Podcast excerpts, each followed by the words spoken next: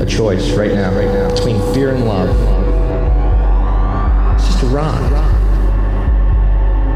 Out of the dark night of ignorance and into the shining light of truth. Expanding reality. A population of citizens capable of critical thinking. We don't see things as they are, we see them as we are.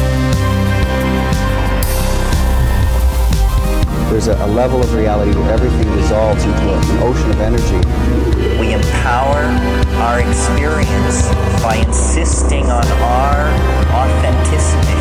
That's very profound. Very. Expanding reality.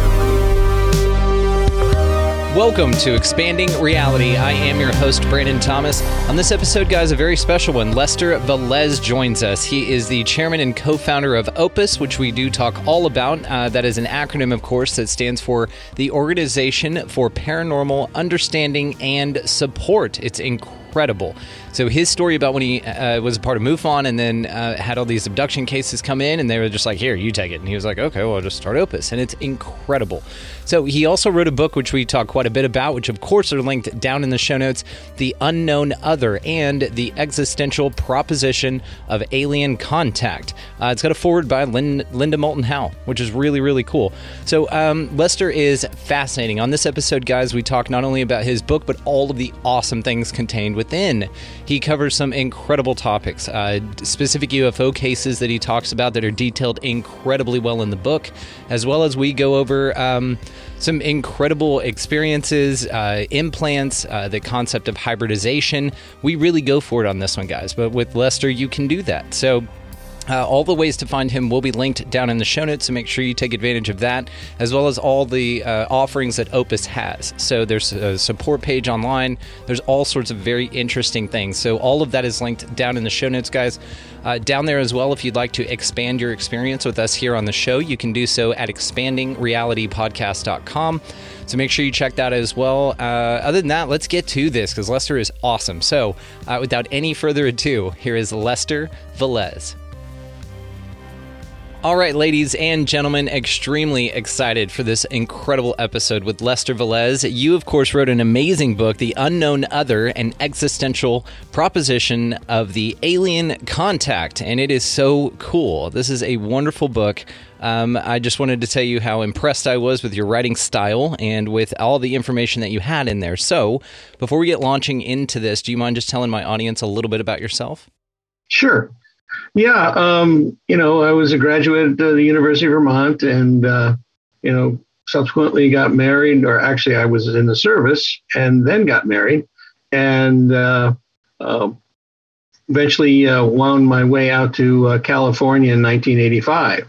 Um, and I uh, picked up the newspaper one day, and Stanton Friedman was going to talk about UFOs and the government cover-up, and so at San Jose City College, and I, I went there expecting to see you know a handful of people, but the auditorium was packed. Uh, he gave one of his inimitable uh, you know lectures, and uh, on the way out, um, you know I was pretty jazzed at that point. and MUFON had a table uh, in the foyer and uh, hawking their monthly journal, and so I I decided to get that, and after a while it uh, you know, wasn't enough for me. And I became a field investigator. And that's when things got really interesting because most of the cases uh, that I got involved with not only sightings, but they were they were abduction type cases. And uh, so that's when, uh, as I say, things got really interesting for me. And uh, working with these people and understanding that uh, they, they needed some type of help. And uh, so, but I, I think the story has to even go back further. Uh, when I was 11 years old, uh, I saw something. This is when I lived in Connecticut. One October evening, and this object was hovering over a tree line and not making a sound, and just slowly moved off into the distance. And it was uh, an oval, whitish type object. And of course, uh, it scared the hell out of me. And I ran into the house. And by the time I got there, uh, into the house uh, to drag my father out uh, and finally convinced him to do so, um, it was gone. And he said, Well, it's probably a beacon of light reflecting off a cloud. And uh, well, I didn't quite buy that. And decided to go to the library and, and you know look for some books on UFOs. And I did. I found George Adamski's books. and uh, so that set me on a path uh, for quite a while uh, until I got into high school and girls became a little bit more interesting to me. and, uh, um, you know, eventually, uh, as I say, went off to college, University of Vermont, and uh, joined the ROTC, became a field artillery officer, and and as I said, uh, eventually got married, uh, had a couple of kids, and uh, moved out to California. So that's kind of the the, the intro. And in, in working with these people, they asked me, uh, you know, did I know of other people having similar experiences? And I said, yes, I do. So as it turned out, I, I began facilitating a support group in San Jose. And uh, some of the stories that I heard and, and, the information that came across was was incredible. Uh, you know, nothing I had read, to, you know, up to that point uh, was as dramatic and as compelling as what these people were telling me. And uh, so, some of the cases that uh, I got involved with, um, one particular case uh, was this couple uh, and uh, they were picnicking in a, a, state park uh, just north of Santa Cruz. And uh, uh, they were coming out of the park. It was almost dusk, and they noticed this light over the ocean. And this this light got bigger and bigger, and until it was literally over their heads. And it turned out to be a triangular craft about the size of a small Learjet and uh, it continued to go uh, into a canyon behind them. And they noticed another light over the ocean. And uh, this light got bigger and bigger, the same scenario until it was over their heads. And it was the same type of a craft. And uh, the first one, they felt they were looking at it. But the second one, they felt it was looking at them and they became frightened. And they backed up underneath a big old pine tree that was up there. And uh, so this happened five more times. There was a total of seven craft that were in this canyon. And they were just sitting there horizontally, one next to the other, kind of doing that butterfly action that UFOs tend to do. And then all of a sudden, the whole group like went up in a vertical position and like they went around a corner, but there was no corner to go around. It was just like they went into another dimension. Um, well, needless to say, at that point, they, they, they started to leave the park. And they felt very unusual at that point. They felt like they were on automatic pilot, like they were floating down out of the park. In this particular area, and I, I was out there with them actually looking at this area, is dark during the day because of the, the, the trees and the vegetation, and it's rocky. And to, in order to navigate that during the day is even difficult, let alone at night. And so they somehow just, as I said, floated down through there. And that's the last thing they remember until three hours later, ending up in a, in a restaurant in, in a town called Pescadero, which is only five to 10 minutes away from the park. Uh, and so it would not take them three hours, but they had no recollection whatsoever of what had happened to them. And they ended up coming to uh, the support group meeting, and uh, they had both developed a rash um, on their body in the groin area. And right away, people in, in the support group said, well, was it poison ivy or poison oak? Because there's a lot of poison oak up in, in that park.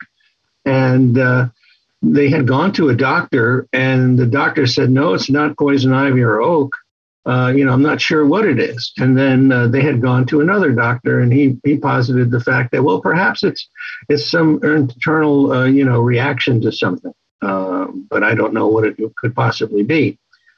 So they had taken a picture, as I said, and they showed it around to the group, and almost without exception, uh, each member of the group said that they had a similar rash at one time or another.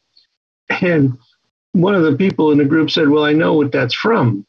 And of course, we were, you know, kind of skeptical about that. But what came out of this person's mouth blew us away because what they had said was that this was a reaction to the fluid that they dip you in when they bring you on board the craft to sanitize you. but only in that one particular area, in the groin area? Yeah, yeah. And, and you know, perhaps because of um, being in that area, you know, it, it, can be more moist or something and perhaps retain some of that uh, fluid. Uh, so, uh, yeah, it's, it's unusual. There's no question about it. But, but the explanation of what it was was was was mind blowing. it's like, oh, okay, I've, I never heard that before. That's a first. Well, it's incredibly remarkable because if you think about it, uh, these non human entities, whatever they are, if they are doing this and abducting and dipping us into some sort of sanitizer, uh, whatever material that's made out of, I mean, all humans, you know, some of us have peanut allergies, some of us are allergic to different detergents. So you would think that it's interesting that they could get such a ubiquitous compound that would be okay for everyone with maybe the result being like this slight rash. They're like, okay, we've tried everything in the universe. It turns out we could do this, but it's just a little bit of an irritating rash, so we're just going to go with that formula. Now, right. let me ask you, were the other people in the group that admitted to having a similar rash, did that all occur in the same location or were there different areas of the body? There were some different areas, uh, some around the neck area, uh, some near the armpits, um, uh, some still in the in the in the upper thigh area. So yeah, it, it, it probably depended upon the person, you know, how how uh, you know they uh, they reacted and, and where it was, uh, uh, you know, most prevalent for them. Yeah, that's interesting. And it's kind of like uh, you picture like cows, you know, in a cattle chute getting uh, flea dipped or something, you know, where they jump through that bath, and it's kind of like maybe that's part of the process, you know. It's interesting, um, but it makes sense. But also, it's it raises other questions like why do they need to sanitize us for their health, you know, or are they protecting us from what's on the craft? Uh, that's a good question. I, I, have no answer for that. Um, it's a, it's certainly a, a, you know possibility of going both ways. Uh, you know that uh, protecting themselves uh, uh, from from whatever we have, although uh, you know that's to me that's why I, you know if I was an alien yeah. that I would if I was bringing somebody you know like we we go out to outer space and we bring stuff back you know and we we make sure it's confined uh, or in, in a in a, in a, a vacuum sealed uh, object and it's handled very carefully well, I think the same thing is going on with these aliens is that they're they're trying to make sure that uh, you know they're not bringing something on board uh, rather than them giving something to us. I don't think they worry about that. Yeah, no, it, they wouldn't. Um, it's kind of like, uh, and we we talk about this quite a bit about the abduction phenomena. It's uh, kind of the motivation behind it, and you know, how do they, how do those entities view us? Like, are we just like some sort of experiment or some sort of prison planet idea where they can just come on in and just do whatever the hell they want and be okay with it? Because that was, I guess, going to lead me to my next question about this particularly. Was is uh, you know, have any humans ever gotten some sort of space bug, like some space virus from being taken on a UFO, and um, they were, you know, like you said, you know, they didn't really have any regards for our health or safety. Um, but it's interesting also that that stuff isn't more prevalent. That you don't have just like a bunch of space bacteria running around. It may I, I don't know, prove that the universe is pretty ubiquitous as far as when it comes to contaminants. You know, maybe there's some stuff that's pretty universal, you know? Well, I, I, think that there there definitely are uh, physical effects that occur uh, from people uh, make, coming into contact, uh, mostly uh, most likely due to microwave energy, even X-ray and gamma ray energy that that is you know part of the mechanism of, of these saucers, if you will.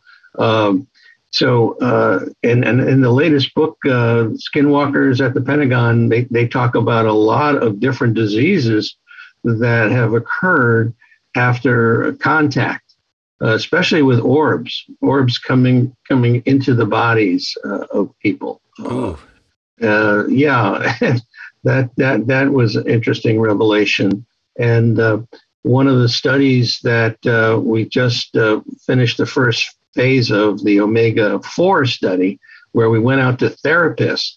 Uh, the, what people are, are seeing uh, are, uh, you know, grays first. That, I mean, that, that's still number one. It's, it's, and I, I think uh, one of our discussions we had that when we were on that panel Brandon, uh, we talked about the Grays being like an iPhone. You know, every every you know Mantid or, or Nordic goes out to this store in the universe and picks up a Gray to to go get us. You know, because they don't want to get involved with you know the pickup and you know the return uh, of the uh, entities. But the orbs are the number two thing that's most now cited by experiencers and then interdimensional beings, and then poltergeist, ghosts. So it's uh, and, and I think that this this shows that all of this uh, paranormal stuff is connected. Uh, it, it's totally connected, and. Uh, could not agree more. Yeah, uh, that's that's kind of the conclusion we're all drawing as well. Is that it's just something? It's all the same damn thing, whatever it is, or it's connected in some way for sure. Yeah, yeah. And you said you had uh, Penniston on your show here recently. Yes. And uh, uh, you know the the fact that these these entities were us coming back from forty thousand years in the future, you know that's that's mind blowing right there. That's and fun, why right? are they coming back? Because they screwed up and they needed to collect, uh, you know, uh, material uh, to, to take back uh, it's it's it's an interesting uh, thought because you know people always ask, well, is it extraterrestrial? Is it interdimensional? Is it time travelers? Is it our military? Well, I think it's all the above. Whatever you can possibly think of I is agree. what it is. I completely agree with that. And there was an interesting thing I brought up too, Jim, as well when I when I had him on about a, a, friend of mine named Mira Taylor. She has a really interesting perspective, and she's real zoom out, big picture. And she kind of follows a more spiritual uh, aligned path with it, which with the idea, which would be that uh, basically that base, there's nothing here but you. Okay, it goes the idea spiritually. Okay, so this means that all entities, um, anything paranormal, all of that stuff is you or a part of you on some level. You're just an individuated, individuated piece of consciousness, right? Mhm. It, so to the idea of the abduction phenomena, UFOs, aliens, all of that stuff. Let's say perhaps because there's been a couple of different things, and I'm, and I'd love to talk to you about this. Uh, is that some people say that they so one of the ideas goes is that whenever you look at abduction cases or, or visitation cases or contact, uh, especially in a structure, or a home, uh, where people are taken out, that these entities, whatever they are, seem to phase right through the wall or the window or solid objects, roofs at sometimes. It doesn't seem to be like physical barriers for us or not for them. So one of the interesting ideas is um, is that perhaps they take your astral body and leave your physical body behind, which would kind of call into question the dip that we need to do. Like, why would they need to sanitize your Yeah. um, Yeah. your Astral body. your astral body, right? Right. Uh, but there there could be some other things about that though. But um, one of the interesting things is perhaps if they take your astral body, maybe the way that they present themselves as these craft, maybe it's just an apparatus to go within you. Have you ever seen that movie uh, Innerspace? with Martin Short, I think it was an old movie. It was back in the either 90s or 80s anyway. But they they basically take a machine, a big submarine looking thing, and they shrink it, and they put it um, Oh yeah, oh, into yeah, a I've seen it. bloodstream. Yeah. Okay, so Yeah. perhaps it's something like that, and you go within yourself. That's where you're being abducted to, and these entities are part of you that are kind of a mechanism in which it it's kind of it buffers the experience a little bit, to where it's not as jarring because you think that you're going on a craft, and we have these you know sightings everywhere. That could be what sightings are. They just float around everywhere, and um, perhaps you know it's just one of those ideas. It's pretty interesting. What do you yeah, what do you and, think? and I, I think that uh, uh, in the book, in my book, uh, the story that Adam tells, uh, which is one of the first uh, in the book, talks about uh, breaking down the structure, okay, of, of the of the physical body in in such a way that it can go through walls, go through windows, or what have you, um, and and then re- being reassembled, okay. Um, so, and, and that's another way to look at it. Uh, yeah, I mean, I think the the astral body thing is absolutely le- legitimate. Uh, you know, because of the way things happen. Uh, but I think it, it, could be a multitude of different ways that these entities are interacting with us. Whether it's disassembling our atoms and reassembling them, like the, you know the transporter. Yes. Uh, yes. exactly. That thing goes through anything. You know. um, and and and and then you, of course, you then you have the astral body uh, uh, scenario, which is I think is valid as well. Um, we just don't have definitive answers to this stuff. That, that's the problem.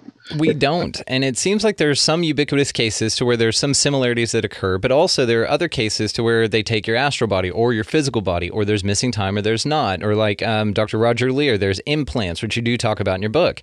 Uh, these kind of things are very interesting that there are artifacts that people physically bring back from having an experience such as transmuting through a wall. That should be enough. But no, mm-hmm. they, you know, introduce you to some hybrid child. Uh, and I want to talk about hybridization with you as well, which you do cover very well in your book. Um, so it is interesting, though, the different variety of ph- phenomena, the flavor that they come in the variety of craft, the variety of entities. We know that there are some uh, commonalities like the Greys, and we talk, we did talk about that on that panel. So that's how you and I met, by the way, everybody. Um, I'll go ahead and link the conversation that we had on um, DeepShare, uh, Andy Rouse's podcast. Uh, he put together a wonderful panel, and uh, it's called The Witness. And so I will uh, go ahead and link that down there if you guys want to go check that out to make sure you do that.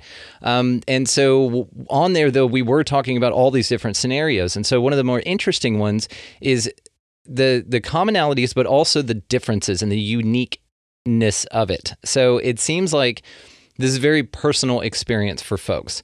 Um, that there hasn't been like mass abductions. You know, we you hear about Project Serpo and stuff like that. That's more of a voluntary thing if you if you follow the narrative on it. But yeah. but mainly it's it's couples. It's a couple of people. What's the most amount of people that you can think of that have been abducted or taken at one time? Yeah, I, I mean, I, I know that uh, Bud Hopkins, uh, way back when, there uh, had a group, uh, a couple of hundred people uh, that got abducted that he got involved with. Um, I personally have only had two people at a time. This this case that I just mentioned to you earlier, um, but it's mostly one, you know, one-on-one type of a scenario uh, it, it is rare to have you know larger numbers of people disappear, uh, but it's not unheard of. You know, as I said, this case that Bud had uh, gotten involved in, I can't remember the details of it. I think it was down in South Carolina someplace, and, uh, uh, and they were in a park or something, and, and then just all of a sudden disappeared. And then, of course, uh, Terry Lovelace, you know, he and his uh, buddy got got taken, and uh, and that that that's a hell of a story right there. And you know, Terry Terry, by the way, is on our advisory panel uh, for Opus, and is along with uh, uh, Linda Moulton Howe, Melinda Leslie, and Yvonne Smith. so we're very lucky to have those those people involved with us as well. Uh, but yeah, you know, they, there's there's so many uh, facets of this phenomena, and you know, you can look at it uh, from a psychological point of view. You can look at it from a a, uh, a physics uh, standpoint. it needs to be looked at by all aspects and, and that's that's why we need more scientists involved in, in looking at this phenomena. And you know, God bless old uh, Lou Elizondo uh, for sticking his neck out and trying to you know get this whole thing going. And you know, people some people talk about the fact that well he shouldn't be doing it the way he's doing it, but I think the only way you're going to get the attention of the government is to say it's a threat. it's a possible threat. Yep. You know, because then then you'll get money then you'll get money. Um, and and so, uh, but uh, yeah. Yeah, you you did have Linda Moulton Howe uh, wrote the forward for the book. I mean, you have some some heavy hitters and some bangers in here, man. And you just discussed some wonderful things. So, of course, guys, The Unknown Other will be linked down in the show notes. Make sure that you guys check that out uh, for more on what we're talking about here. So, you are the chairman and uh, co-founder of Opus. Do you mind uh, telling us a little bit about that? Sure. So um, the story continues. That, you know, after I, I started facilitating the support group, um, I was written up in the Monterey Coast Weekly paper uh, about the things that I, I, have been doing uh, for MUFON, uh, you know, investigating cases. And uh, there was a woman that was also written up in that same article, and her name was uh, Carol Austin. She's since passed away. And uh, so she contacted me and that I'd like to understand what's going on with my brain waves when I'm in contact with these off earthly entities. And I kind of sat there, kind of scratching my head. That's why I don't have a whole lot of hair. Uh, so, anyway, you know, I said, "Well, okay, that that's interesting." And uh, then she said she was working with an emergency room doctor down in Carmel, and so uh, I had a doctor friend by the name of uh, Eugene Lipson who was very interested in connecting with other doctors uh, that were uh, interested in the phenomena. And so I called him up and I said, "Hey, Gene, let's let's go down and see this this lady and and and see see you know what we can find out." And so we did. We went down there one Saturday afternoon, and as we walked in, there was a picture on the wall, and uh, it was her standing on the back of a of, of a fairly good sized boat. And I said, well, you know, what, what's this all about? And she says, oh yeah, I was helping these uh, uh, treasure hunters. And and I said, where? And she said, in the Caribbean. I said, oh, how are you helping them? And she says, well, I was in contact with the captain of the galleon that had gone down. No way. this yeah. is brilliant. Why don't more people use mediums to find treasure? Oh my yeah. God. Good call. So, so anyway, um, she, we find out that uh, after a near death experience, she became very psychic. Uh. And when, you know, and this was something that uh, uh, the rest of the afternoon, she was telling us stuff about ourselves that there was no possible way. I had never met her before that. Uh, she certainly didn't know Gene. And we came away with him away from that afternoon just blown away. He said, "How can we possibly help a person like this?" Yeah. and that, so that that became how, or you know, Opus was hatched that afternoon at a hamburger joint. You know, saying, "Okay, we got to put an organization together." And so in 1994, uh, the Organization for Paranormal Understanding and Support uh, was officially recognized by the IRS as a 501c3 nonprofit organization and that always cracks me up that the uh, IRS and the paranormal uh, go together. They're going to get theirs, you know. Yeah, uh, yeah. In this life or the next, they'll get theirs. Uh-huh. Yeah. yeah. And um, anyway, uh, so we, we we put together a group of people that I, I talk about in the book, uh, who were the initial uh, group that we got together, and really good people, and you know, we put our mission uh, statement together, uh, and you can see all of that information uh, on our website at opusnetwork.org. Um, and basically, very simply put, the mission is to help people having paranormal experiences, and, and that covers a lot of area. You know, the paranormal. You know, you could have spiritual awakening. Uh, you know, uh, poltergeist activity, uh, certainly UFO, uh, you know, abduction type cases. And as it turns out, for whatever reason, we we have continued to get the majority of cases uh, centered around abductions and you know experiencers coming to us.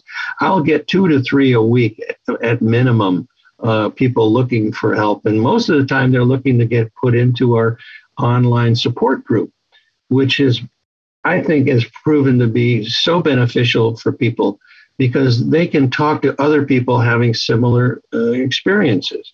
And so this is, as I said, online. It's totally confidential. You have to go to our site, uh, request support. There's a support button there, and you click on that, and we ask you to fill out a, a sh- short little form.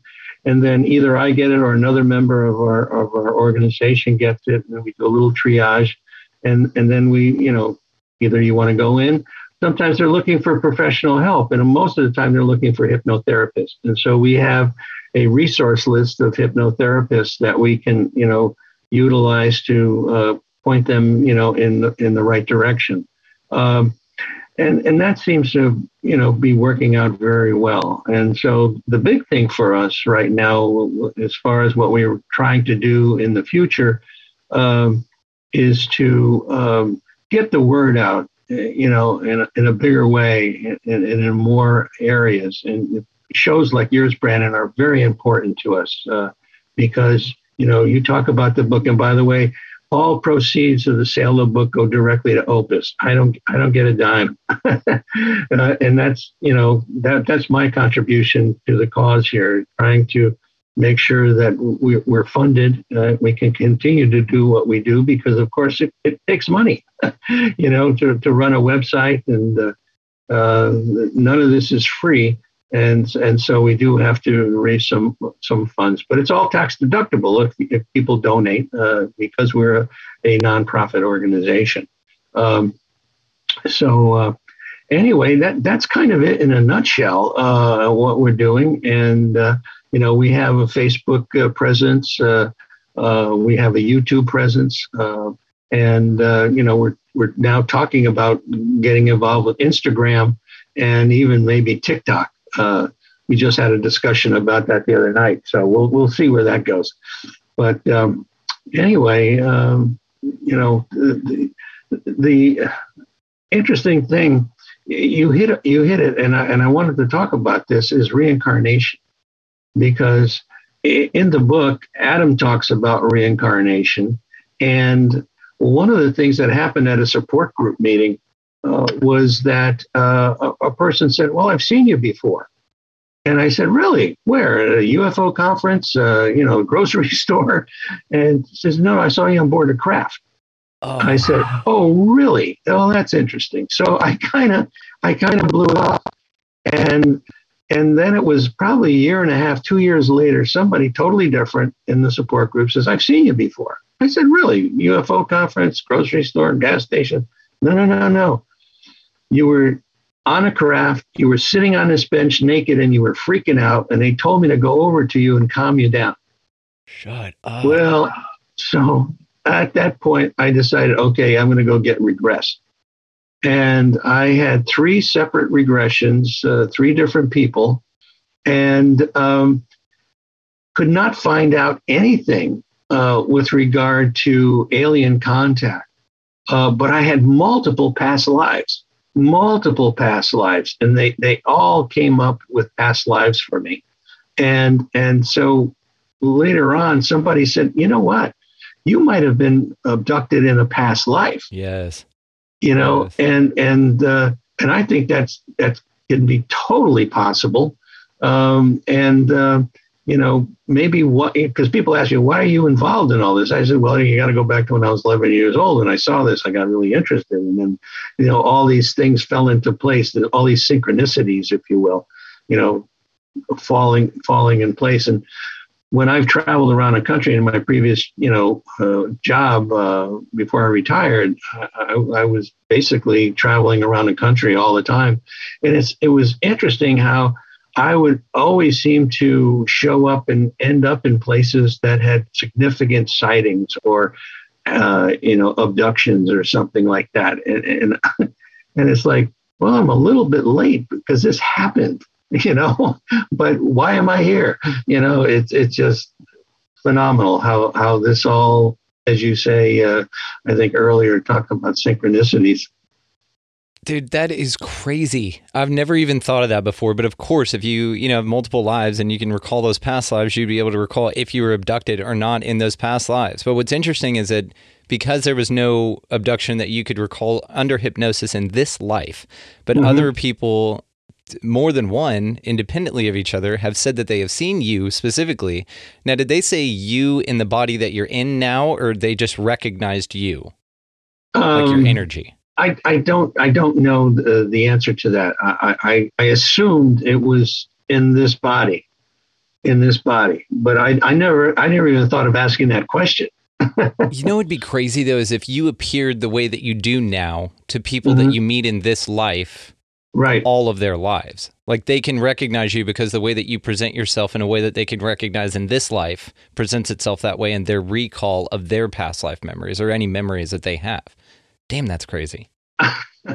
it's that that's that's a conundrum. You know, who knows? I, I eh, you know, and, and as you as you talk about this, it's it's like yeah, there are questions to be asked, but you know that was so long ago now in the early '90s. You know, I don't even remember who who I was talking to back then. yeah, you're like Mad TV was on uh, was on TV. Um, you know what what's crazy about this too is if you think about it, and then you can because uh, we apply a lot of different filters here. Um, a lot of it's uh, spiritual. We uh, look at a lot of different things. So one of the things that I was thinking about whenever you talk about this is isn't you're not necessarily not the entity that's abducting you. So let's say, for instance, that you start this journey. And I think this place is way more magical and, and mysterious than we give it credit for a lot of times.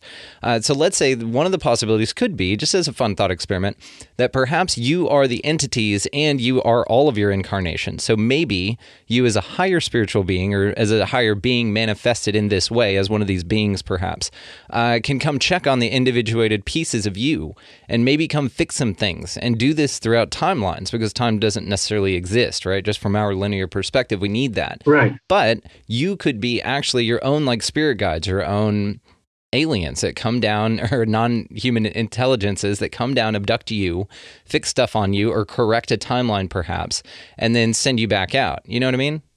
Yeah. No I, you know i've been told uh, in the past that uh, i was a commander of a Pleiadian ship. Cool. Uh, and, and it's like okay um, you know, again, I have no recollection of that, but is that a poss- possibility? Uh, oh, yes. of course, Lester. Of course, it's a possibility, brother.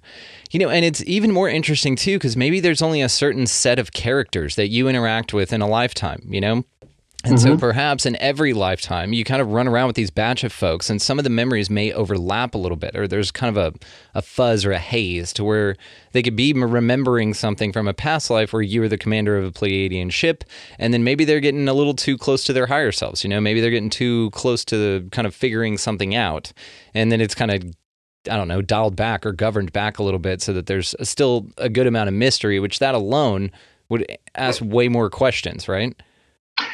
You know, there are so many cases where people are reincarnated and, and they believe they're a certain person and they can talk about uh, various things. I heard this one case um, of, of, a person that uh, had missing fingers uh, uh when they were uh, born and, and, and, part of a, a, a toe that was missing and when they grew up they they they believed that they were this particular person.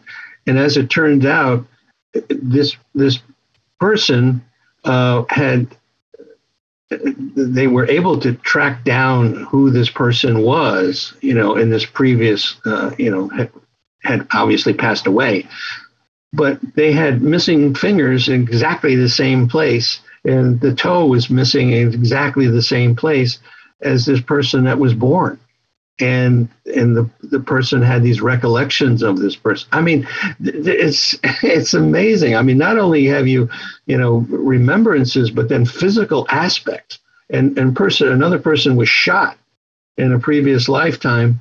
And then this other person shows up with a with a wound obviously just like a gunshot wound in the exact same place did you hear you hear of this so many in um, in reincarnation accounts uh, where kids, you know, there's several. There's a very famous one where a child, I believe in Russia somewhere, a small village could recall that he was murdered and buried under some tree in a town not too far away, but that he'd never been to.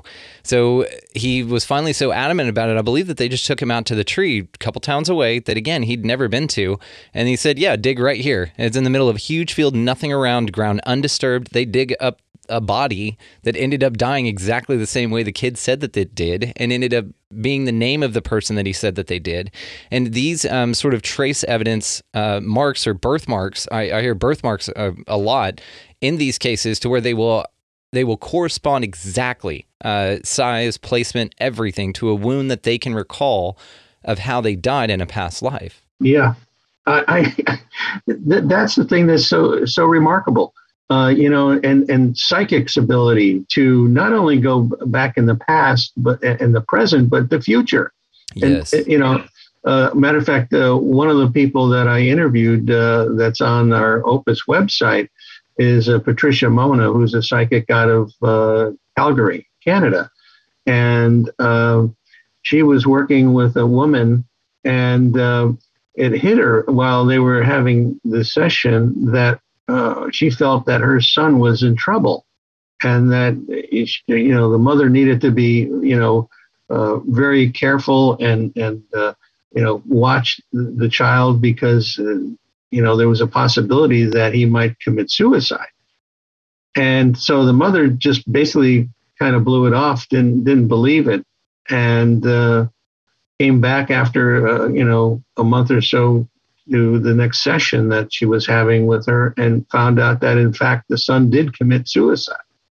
Oh.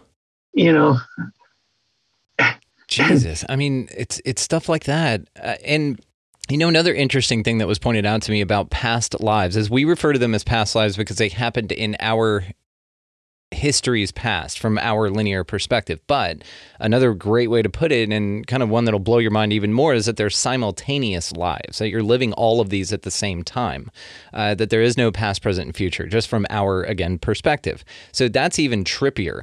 And then when you talk about like ancestor healing and stuff, this concept of, um, you know, and it ties into scientifically uh, quantum entanglement to where if uh, something happens to one particle, it affects the other over distances, time, li- it doesn't matter. It's instantaneous, right? That spooky action at a distance, is Einstein right. called it.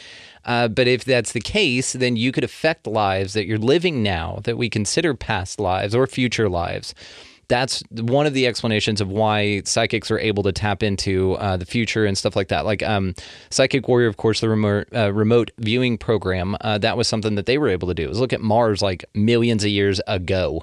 It's crazy to me, dude. How disorienting is that? well, you you should watch some of the latest uh, Star Trek. Uh, um, you know, Discovery. They are time traveling and doing all kinds of crazy things, you know, assembling, disassembling bodies, and uh, uh, you know, so uh, yeah, I think that's you know our future is is there is no such thing as the future, as you said, it's all here now. You can, and that's how I think that's how psychics are, are able to tap into this thing is that they can they can just look here and everything is presented to them for some way somehow. Um, you know and, and they they talk about you know like Garry Nolan and, and Kit Green talk about the fact that well that connection between the the caudate and the putamen uh, are, are, are, are, there's a lot more connections in people that have psychic abilities. Uh, and so there's a physical aspect to it as well. Um, and then you know these people are, are also seem to be uh, you know uh, being able to transmit or to uh, receive uh, messages uh, from whoever uh, you know whether it's non-human intelligences just like carol austin was doing you know when we went down there to talk with her.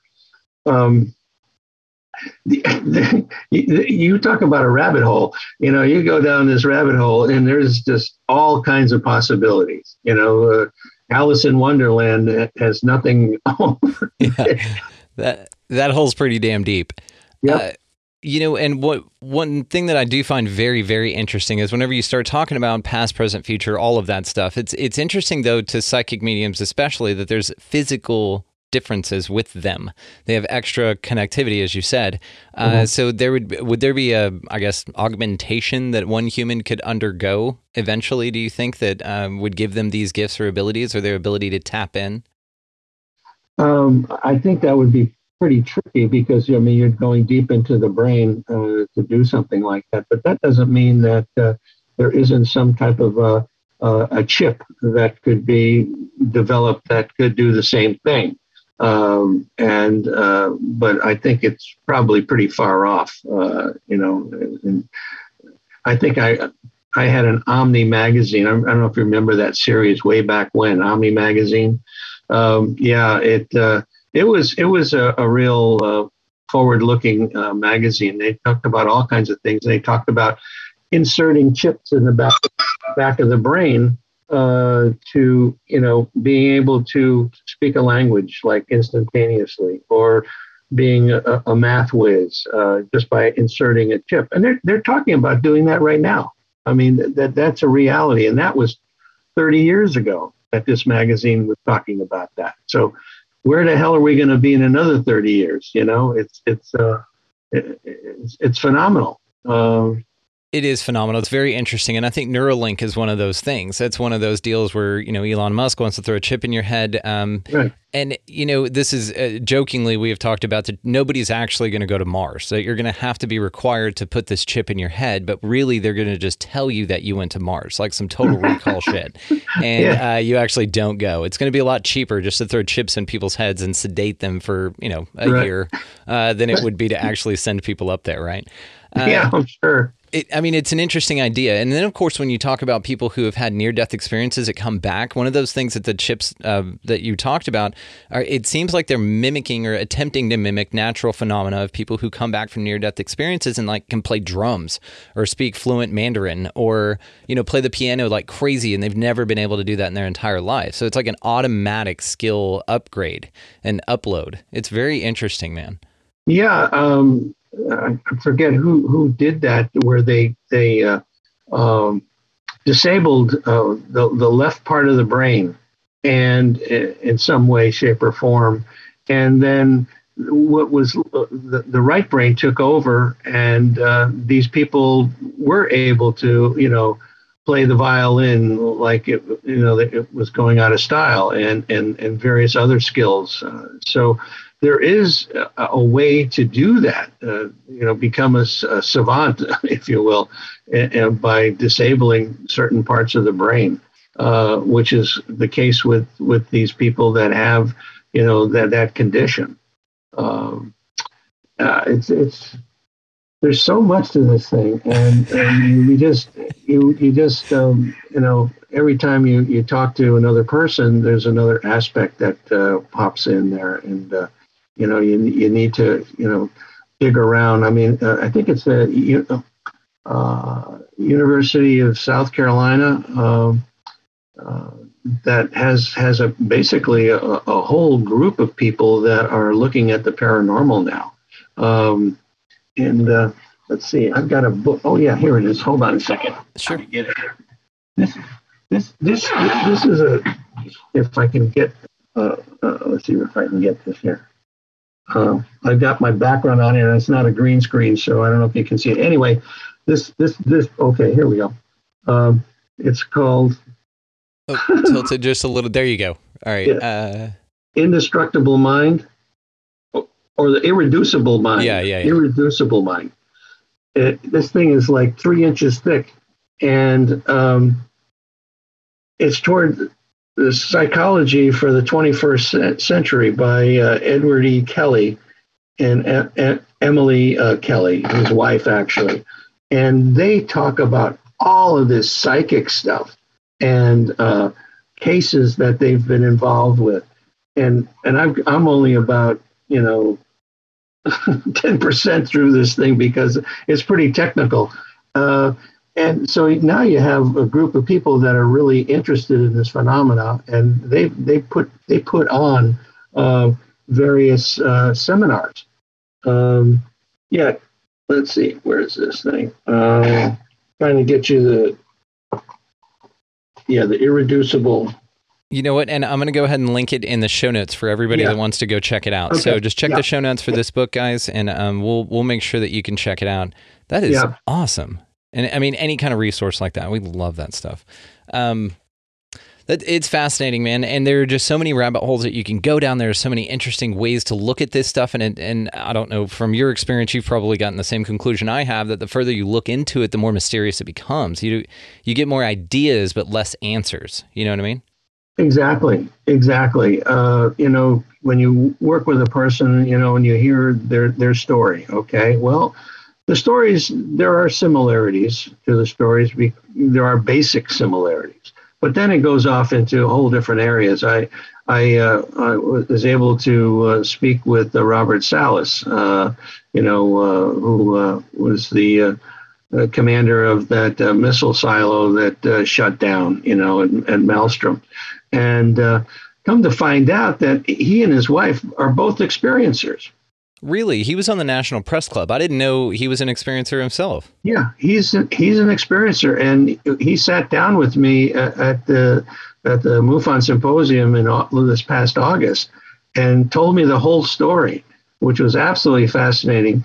And uh, they both, as I say, were abducted, and his wife actually became a healer afterwards. She got this ability to heal people afterwards. And, you know, not only are people getting healed uh, by some of these experiences, but also being able to heal. And I, I have a person that's in the uh, online support group up in Vancouver who uh, is a healer. And I had some back issues. And so we had a couple of sessions, and he's in Vancouver, and I'm here in Texas. And uh, I was 100% better after he worked on me from distance. See, and I mean, how do they do that? Like people hypnotize over Zoom and stuff like that and send you a little Reiki energy and you feel better. Like what is going on with this? Is it a placebo thing? Is are they tapping into some sort of field where they're able to isolate you and you you've got your focus on them with the intent of receiving healing. They've got the focus on sending healing out that will be received in a positive way. I mean, there right. are, there are just so many interesting questions about this. And back what you said about uh, got abducted, now I'm a healer. It, it kind of now lends more to that idea that perhaps there's some spiritual tinkering that's going on, that it's it's a bigger thing. It's more than just physicality. Yeah, Brandon, I, I totally agree with that. I, I, I've always said that this is a spiritual journey that these people are on. Yep. Uh, you know, it may be uh, something that causes a lot of stress, uh, maybe even PTSD in the beginning, but after a while, people come to accept these things and then in the later stages when it stops that people you know uh, it's almost like the stockholm syndrome where they say how come we're not coming for me anymore? Yeah. Um, and and and so the, it, it, it's so significant that uh, 70 to 80 percent of these people do not want to have the experience stop. Only you know maybe 20 25 percent say hey yeah I, I you know it's a bad situation. I, I want it to stop and then people say, well, you know, how could that be? How can some people feel positive and other people feel negative about it? You know, a la Bud Hopkins and David Jacobs, it's all negative and Greer is all positive. Well, it's a combination, folks. I think that we, we're dealing just as we do here on Earth. We have good people and we have bad people. And I think we've got the same thing going on there, even within, uh, you know, particular uh, races, if you will. Like, you know, some people have said that the the reptoids are all bad, real badasses, and and and other people have said they're they're loving, and uh, you know so it's a mixed bag. It's such a mixed bag it's a mixed bag, but I think it can be quantified. And so the way that uh, kind of that I look at this, and a lot of other folks, I mean, is vibration. So um, even Kathleen Marden will tell you that uh, there's a there's a vibrational nature to being able to witness one of these craft. And I've said it a ton of times, but there'll be two people standing there. One will see a craft, one will not. Well, there are kind of systemic issues or things going on with them that make them stand out or vibrationally resonate at different frequencies. But maybe one could say that this occurs with the observer or the person receiving the information as well. If you've got some sort of predisposition or some sort of vibration in the universe, we know that like attracts like. So you bring forward to you what your most vibration, uh, what you're a most vibrational match for. So let's say people like Bud Hopkins, uh, Greer, they at- attract these lower level entities because that's where their vibration is, and so they're the perfect people to report on this because they have the interest, but also they're attracting a certain type of case. Perhaps. Yeah. No, ab- absolutely. Um, I, I, agree with that. Um, and, and, and I think too that there are physical aspects that are, you know, we supposedly have a very narrow uh, uh, band that we can see. Uh, yet maybe some people have a larger band, and so therefore perhaps this this you know vehicle that's out there uh, is vibrating at that frequency, and so this person can see it because he has that bandwidth. Uh, so I, it gets. I think it's it still gets even more complicated because of that factor. You add in the phys- physicality of it, and then also the spirituality and and, and the uh, the frequency aspects of it. Uh, you know, are you prepared to to see something like this? You know, it's like you hear the story about you know the Indians seeing these ships of Columbus, and they they didn't really see them because they didn't recognize what the hell they were. Invisible ships. I have heard of this, and this is fascinating. Yeah. Now, some people say it's bullshit. I don't think so. I, I think you're right on this. Um, I think it is kind of a, a brainwave thing, and I'm grateful that you brought that up. Good good call, man. That's a nice pull. Yeah. yeah. Absolutely brilliant. So let's talk about uh, some hybridization uh, here, yeah. real quick, because this is an interesting part of the reports. So what do you what do you think's going on with that?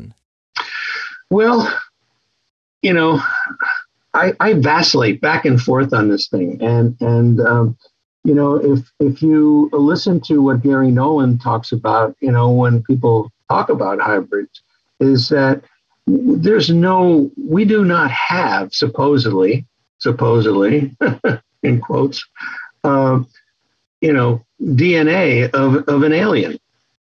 We can't compare anything. So these people that come forward saying that they believe they're a hybrid there's no way to test that, uh, you know, with these people.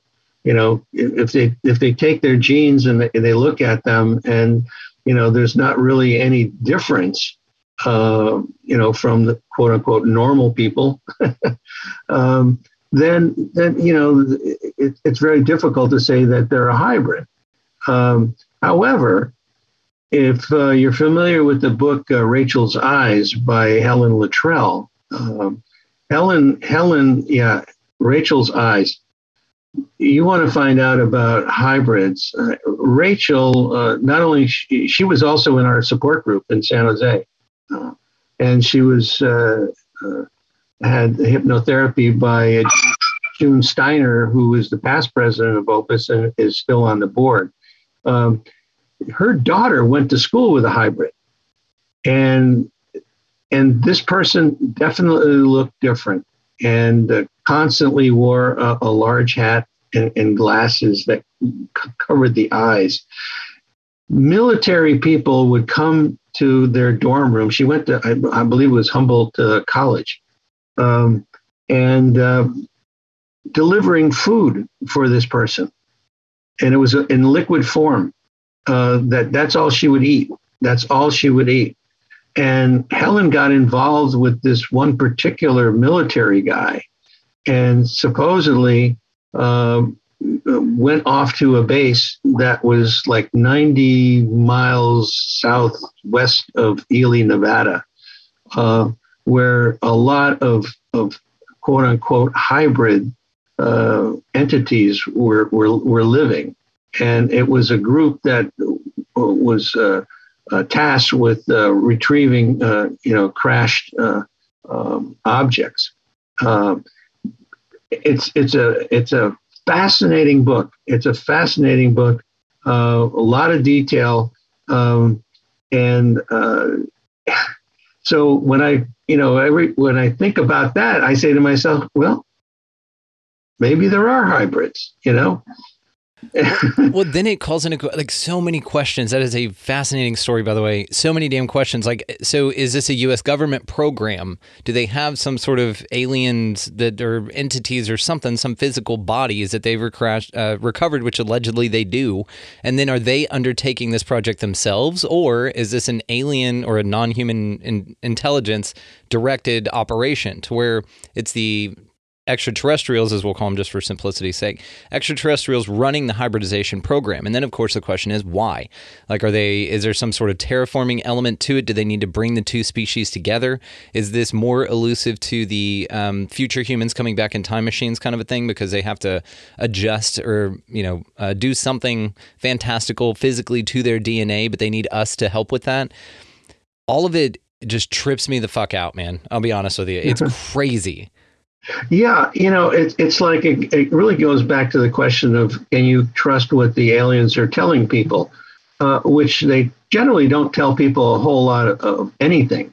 Uh, you know, there's not not you know you do have cases where people are told you know some scientific uh, data or you know the fact that they they teach them how to fly a ship, um, but uh, the the the whole thing, uh, you know, can we trust what, what's going on? If they are hybridizing people, what's the purpose of that? And the purpose is that do they want to eventually take over, uh, you know, our society by creating these hybrids, or is it is it self-preservation in some way, shape, or form that they need to change themselves uh, and are utilizing? Uh, you know, the combination of our genes and, and theirs. So, uh, you know, is it a benevolent thing or is it a malevolent thing uh, that is going on? And I don't think we have a definitive answer for that either. I'm going to say uh, malevolent just simply because they don't ask you. Like you don't you don't give consent. If this is something you know where you're captured or taken, because uh, that's what it is. I mean, you're basically taken, studied, uh, altered. You come back with junk rashes and all that kind of shit. Um, You know, one of the interesting things is it does, though, as far as if we're looking at it just simply from a motivational standpoint, just outside looking in, if they don't ask you for your permission, then that that's it, right? It's not there's no consent there. You're just being abducted. It's not like we're going on a trip. You're being abducted. You're being taken.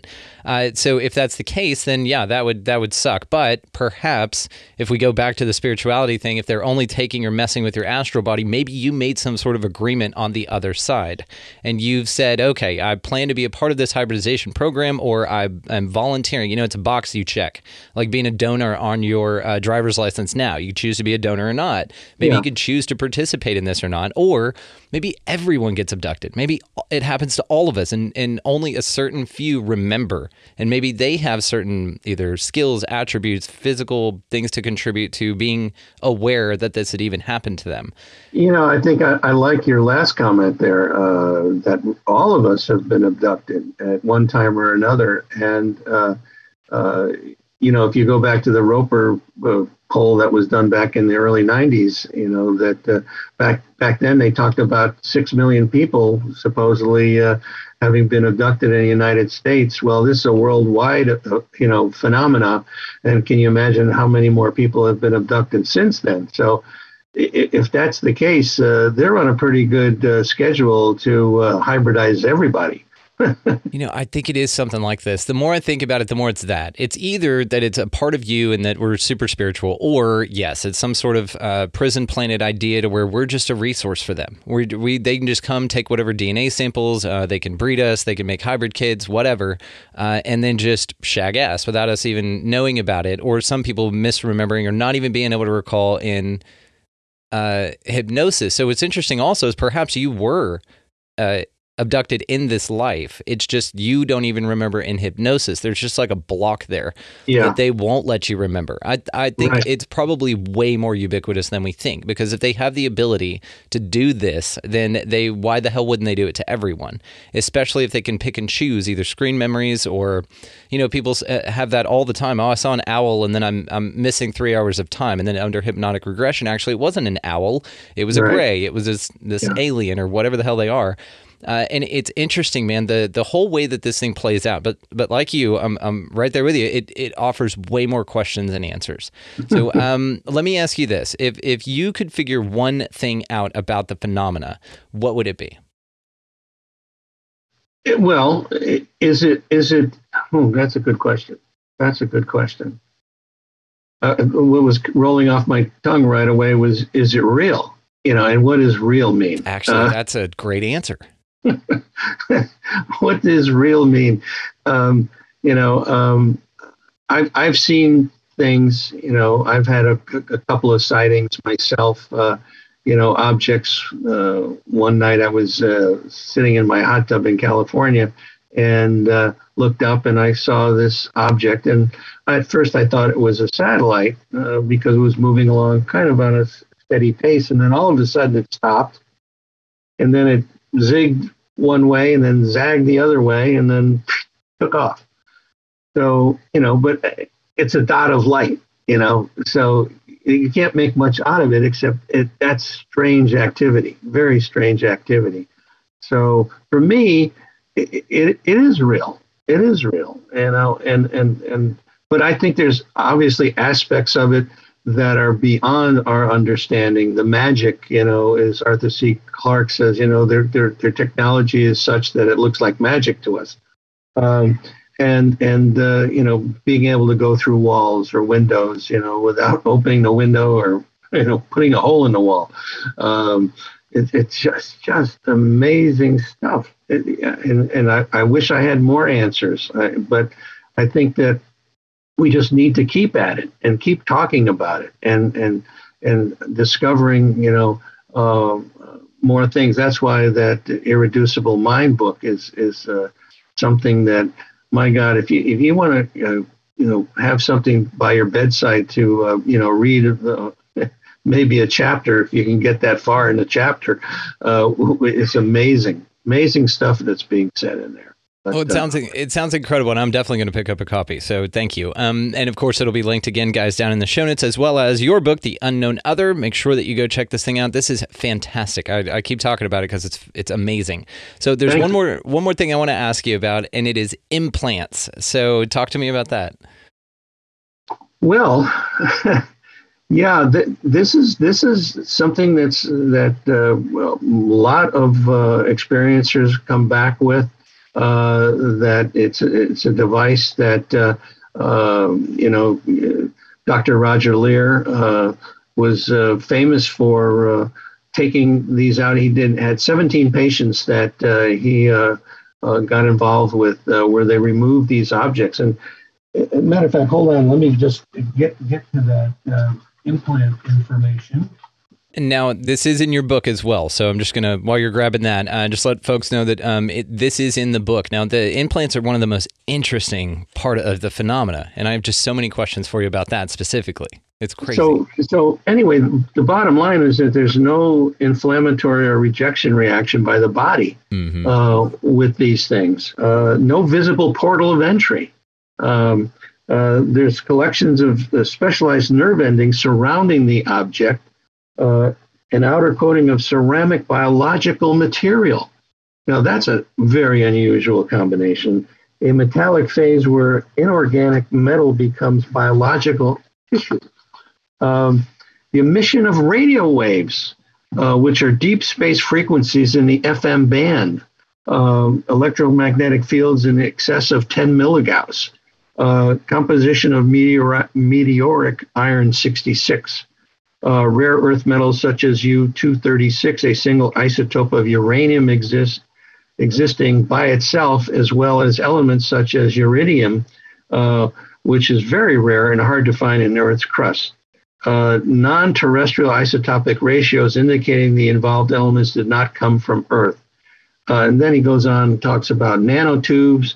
Uh, and this particular patient that had these nanotubes uh, was before nanotubes were invented. Mm-hmm. So, mm-hmm. uh, and then gold spheres, and, and, so it's it's like, how are these things getting there, and what why are they there? And so, are they tracking devices? Are they uh, uh monitoring the person in some way physical? I've heard that. Uh, uh, they were utilized to check pollution levels. Now that was a very specific uh, thing as far as a, a person's body.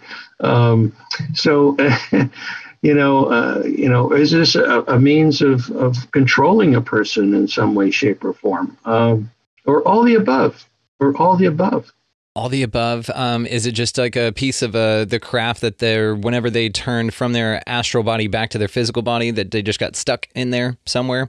Uh, it is interesting though that they need to monitor and track with a physical object. Now the properties of these are fascinating and this is one of the reasons i asked is because yes it could be any of those things but another thing could be that it's an artifact of that something happened to you. I think this about missing time. So, missing time, I feel in my mind, or one of the ideas I've got about it, is that it exists as an artifact to be looked at as a marker point for maybe somebody not willing to ask the question straight out or not into UFOs or any of this stuff. Uh, maybe it's like, huh. Well, I had three hours I can't account for. That's going to burrow its way in your mind, and you are going to have to figure that thing out. Now, I don't think if they are time travelers, number one, uh, missing time shouldn't be a thing. It's it's not a thing that's done accidentally because you don't need to do that. You just take them back at the time that you left and then that's it. And so the fact that there's missing time, though, again, just like these implants, perhaps could be uh, kind of a marker that something crazy is going on here, and, and it makes it makes you ask further because it seems like the phenomena goes from from different waves with humanity as a species. It goes as these crazy fairies or lights or something like that, and then now they're objects in the sky that look like craft that are metal or you know whatever solid in form uh, uh, they appear to be, and then there are other things that stair step into this kind of ideo- ideology that keeps mankind invested. You know, we're we're trying to figure out what the hell's going on here, and these artifacts could be one of it. The the I guess intellectual issue I've got with um, again something like missing time or implants uh, specifically is if they can just come scoop your ass up, they can phase you through a wall, they can either time travel or interdimensional travel. Why do they have to put a tag on you? Like, it's just odd. You know, it seems like such a low tech uh, way to go about um, maintaining somebody. Well, it's interesting because you know I've, I've also th- thought about the fact that well, you know, uh, our biologists, uh, marine biologists, go out there and they they uh, pull a dolphin out of the water, and uh, they uh, take a blood sample, they tag him, okay, and they throw him back in, into his environment, and then come back a year later and pull the same one out, and then they check him again, and they keep doing this. They're they're following this particular dolphin, um, and I, I I think that you know it's you know we're not at the top of the food chain, and and, and so there there's a whole plethora of reasons why these aliens are you know people have said well you know if they're so smart they can just take one sample and they got it all figured out they don't have to come back they don't have to uh, abduct anybody anymore well, the bottom line is, I think that there's a younger generation of aliens coming on, and they need to learn. And so oh they bring God. them down here, and they start doing the same thing. I didn't even think of that. It's like teaching your son how to play catch or fish or something like yeah. that. All right, son, here's how you abduct a human being, you know, and maybe the bad experiences that they had or when they bungled it. You know, there's a learning curve. He's like, okay, it's all right, son, you'll get him next time. You know what I mean? Exactly. Damn. that's, that's crazy, dude. uh, well, I I, I love the hell out of this. I think uh, we'll we'll probably wrap it up here, man. But this is awesome. I, I could talk to you forever about everything, but let's definitely do this again, man. Um, sure. You're just fascinating as hell, dude. I love this, and um, your book, of course, The you. Unknown Other, uh, will be linked down in the show notes as well as all the ways that Opus's resources are available. I'm going to go ahead and link all that stuff as well as uh, the books that we've talked about. So you guys have a lot of links to go down there and explore. Um, make sure that you get The Unknown Other. Again, this is just one of the definitive books on the topic, and you cover so many wonderful things in a wonderful way in here. Also, the case examples you have from Opus and other things are fascinating, man. Because there was one in here I was looking for it whenever we were talking about the um, aliens actually or extraterrestrials actually help them uh, do some crazy stuff. Like they were very engaging with them uh, and yeah, let them fly a craft or uh, talk to them and, kind of was patient enough to explain things to them, which I found fascinating. Uh, it's very rare that you hear that from these types of encounters. It's it's it, that's true, absolutely true, and uh, we uh, hope to. Uh, in the second phase of the omega four study, we're going to go out to the to the clients of these therapists that have participated in this study and uh, I will get you a copy of the phase one study, uh, you know, prior to our, doing another show, because I think you'll find it re- really interesting. I am so grateful. Anything you send me is interesting. So please do that. And yes, of course, your Omega studies you do cover in the book. I think you had one through three in there. Uh, yeah. But those um, after that, though, uh, go go check this out, guys. So that's why I didn't touch on it. I want y'all guys to go check out the book and to read those because it it's done better in the book than than I could have just rattled off to you. So uh, make sure that you check that out. And Lester, I can't thank you enough for your time, dude. This was awesome. Oh, thank you, Brandon. I really appreciate the opportunity to be with you, and uh, I, I found this uh, to be fun and it, very interesting and, and informative because I learned some stuff from you. Today as well. You know, and that's what it's all about, brother. It's just a swap of ideas. I think you you're a, an incredible resource for this because you've talked to so many damn people that have that have had these from uh, you know in this firsthand account. It, there's nothing like that because then you can really dip into the psychology. You can okay, what was going on, and and kind of ask about these ancillary phenomena that come about as well. And you're you're wise enough with the topic, and this is why I love researchers like you, is you don't pigeonhole it into one thing or another. You really are the open minded kind of person that we need doing this kind of research. So thank you again for everything, dude. Thank You're- you. you're Thank you for that. I appreciate it very much. Of course. Well, we'll do it again soon, man. Thank you so much. All right. Thanks, Brandon. Lester Velez, ladies and gentlemen. All of the ways, of course, to find him will be linked down in the show notes. Make sure that you check out his book, The Unknown Other, and The Existential Proposition of Alien Contact, foreword by Linda Moulton Howe. A phenomenal read. It should be on every ufologist. If you're interested in the phenomena at all, check this thing out because it's great. It's very comprehensive. There's some wonderful case studies in there that he did through Opus and through his Omega study. So make sure that you'll check that out. So uh, the music that you're listening to right now is Vinny the Saint. Uh, make sure that you check out the links in the show notes for him. Uh, he's got some new stuff that he's working on, always coming up with bangers. So go check that out. Uh, if you would like to expand your experience with us here on the show, you can do so at expandingrealitypodcast.com. That is where all the links to all socials, Rokfin for our premium stuff, uh, also merchandise. So if you want to get some dope threads, we got some new cool t-shirts up there. We've been working with some artists and it's awesome. So go check that out, expandingrealitypodcast.com, linked in the show notes. Now, uh, go out into this beautiful place, whatever the hell this thing is, guys, and y'all just pick up a piece of litter, buy somebody in line around you or near you a coffee or a water or a book or a pack of stamps, however they come. They come in a roll, a sleeve of stamps, whatever that is. Just do that. Makes a massive difference. The ripple effects ripple out, and it's incredible. So be nice to every animal, entity, lizard person, everybody that you come across. Just a little smile, a little how you doing, something like that get out of the left hand lane, of course, and uh, y'all just go out into this beautiful place, whatever the hell it is, and y'all just be good to one another. Thank you so much for listening. We will see you next time.